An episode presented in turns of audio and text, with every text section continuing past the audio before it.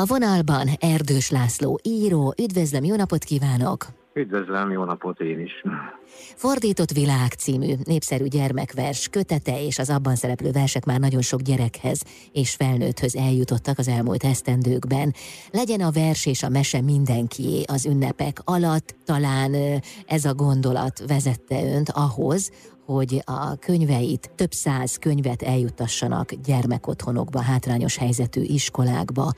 Hogyan történik mindez, illetve egyáltalán eddig mely budapesti helyszínekre jutottak el a könyvek? Hát alapvetően ugye a fordított világ egy, egy, egy különleges mesekönyv, vagy inkább verses könyv, amely hosszú évek óta mindenféle szabadó versenyeken és promóciókban is részt vesz, hiszen nem csak az írással foglalkozom, hanem egyéb szervezéssel és, és a kreatív részével is, tehát ez a kettő így szerencsésen találkozik.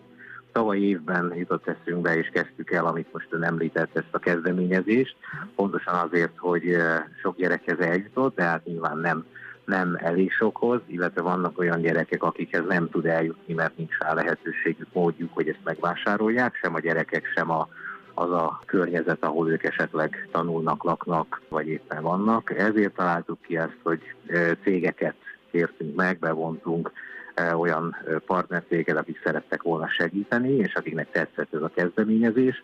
Egy-egy cég megvásárolhatott bizonyos mennyiségű könyvet, nyilván ezt ő döntötte el, hogy milyen nagyságrendben, és az így összegyűlt könyveket gyakorlatilag a, ezt tavaly évben kezdtük el, eljuttattuk több száz könyvet, több száz könyvről van szó, gyermekotthonokba, hátrányos helyzetű óvodákba, iskolákba. Úgy gondoltuk, mivel hát sajnos nagyon sok ilyen van az országban, ezer, ezres nagyságrendű, és hát Budapesten is hasonlóan nagyon sok uh, arányaiban, ezért úgy gondoltuk, hogy ebben az évben folytatnánk, folytatjuk ezt a kezdeményezést, úgyhogy ö, újra belevágtunk december elején, és azt gondolom, hogy szintén nagyon jól alakultak a dolgok. És hogyan történik mindez? Tehát a gyermekotthonok jelentkeznek, és önök kiválasztják, hogy hová viszik el a könyveket, vagy mi a kiválasztás szempontja? Igen, hát ez alapvetően úgy történt tavaly is, illetve ebben az évben is, hogy van egy listánk ugye a gyermekotthonokról, Budapest és vidék egyaránt, illetve vannak segítőink, olyan partnereink, akik ebben a közegben mozognak, ebben dolgoznak, kicsit rájuk is hagyatkozunk, többek között ugye említettem a, a, az oltalom rendszerét, ahol ugye azért nagyobb és felnőttek, de gyermekek is vannak, illetve az ő környezetükben, illetve e, olyan önkéntes segítők, akik e, különféle gyermekotthonokba, e, óvodákba rendszeresen járnak, akár azért, hogy valamit eljutassanak, vigyenek, azért, hogy ott segítsenek, ők szintén nagyon nagy munkát végeztek, végeznek, és rajtuk keresztül jutottunk el Budapesten is ebben az évben, vagy idén decemberben, hát mondhatom ilyen 30-40 óvodába, otthonba, illetve olyan otthonokba, ami nem csak egy konkrét gyerek otthon, hanem vannak ilyen családi otthonok, ahol egy otthonban 4-5-6 gyerek nevelkedik családi körülmények között, de, de nyilván szűkösen. Csepelen például van nagyon sok ilyen, illetve hát, ha mondjuk vidéket említem, például Bicskén van egy, egy ilyen rendszer, egy ilyen hálózat. Úgyhogy ebben az évben is azt gondolom, hogy mire a végére írunk december végéig, nyilván, hogy ez karácsonyra szálljuk, de lesznek könyvek, amik átcsúsznak az ünnepek utára. Körülbelül 250 könyvet, 300 könyvet juttatunk el, és közel 100 helyre fogunk eljutni majd, illetve ezek a könyvek jutnak majd el ennyi helyre, és hát így nyilván nagyon sok gyerekhez.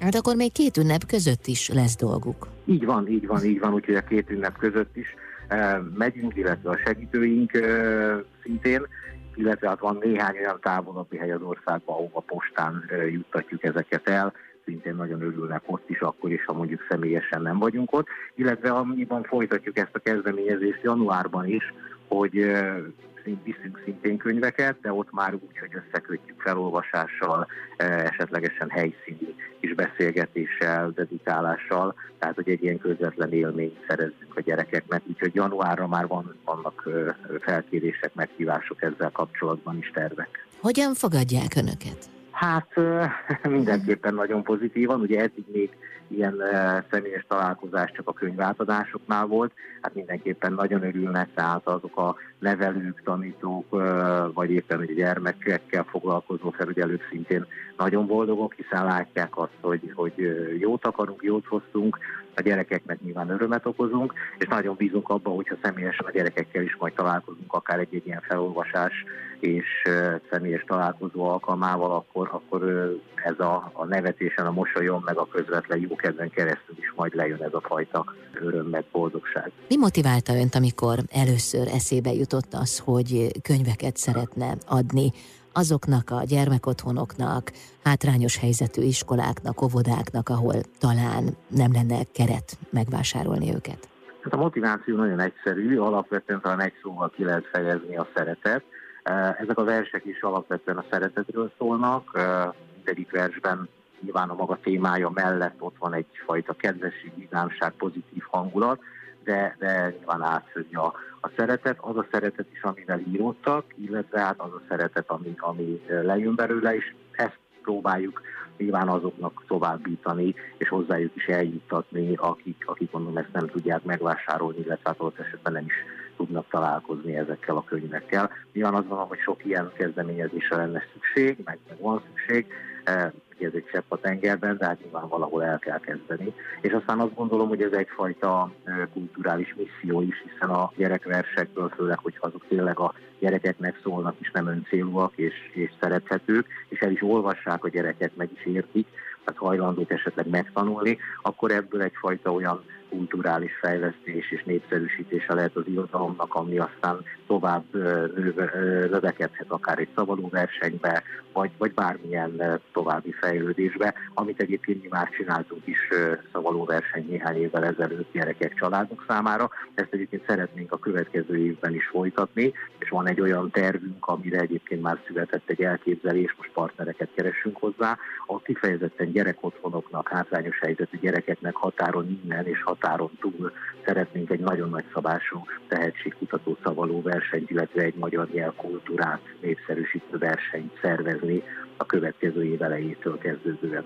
De jó, hát akkor van terv bőven, már csak van, van, van. meg kell valósítani őket, de hát ahogy önt hallom, ez semmiség, hiszen olyan, mint a motor. Hát igen, igen, hogy az ember elszállja magát, meg van hozzá kellő akarat, meg egy kis kreativitás, meg nyilván olyan segítő partnerek, akkor ez mindenképpen egy viszonylag egyszerű történet, már csak ki kell találni és lépni kell benne. Mm, talán ez utolsó a legfontosabb. Nem elég kitalálni, hanem lépni is kell. Hát így van, így van, meg is kell valósítani. Köszönöm szépen. Jó munkát kívánok, hiszen akkor nem pihennek még az év végén sem, két ünnep között sem, de azért emellett legyen idő arra is, hogy boldogan és önfeledten tudjon ünnepelni. Ünnepelni, meg néhány verset írni mellé. Úgy ja, hát azt is, igen. így van, így van, persze. Köszönöm szépen én is, és viszont, viszont kívánok. Köszönöm szépen. Erdős László író volt a vendégem itt az Intermedzóban.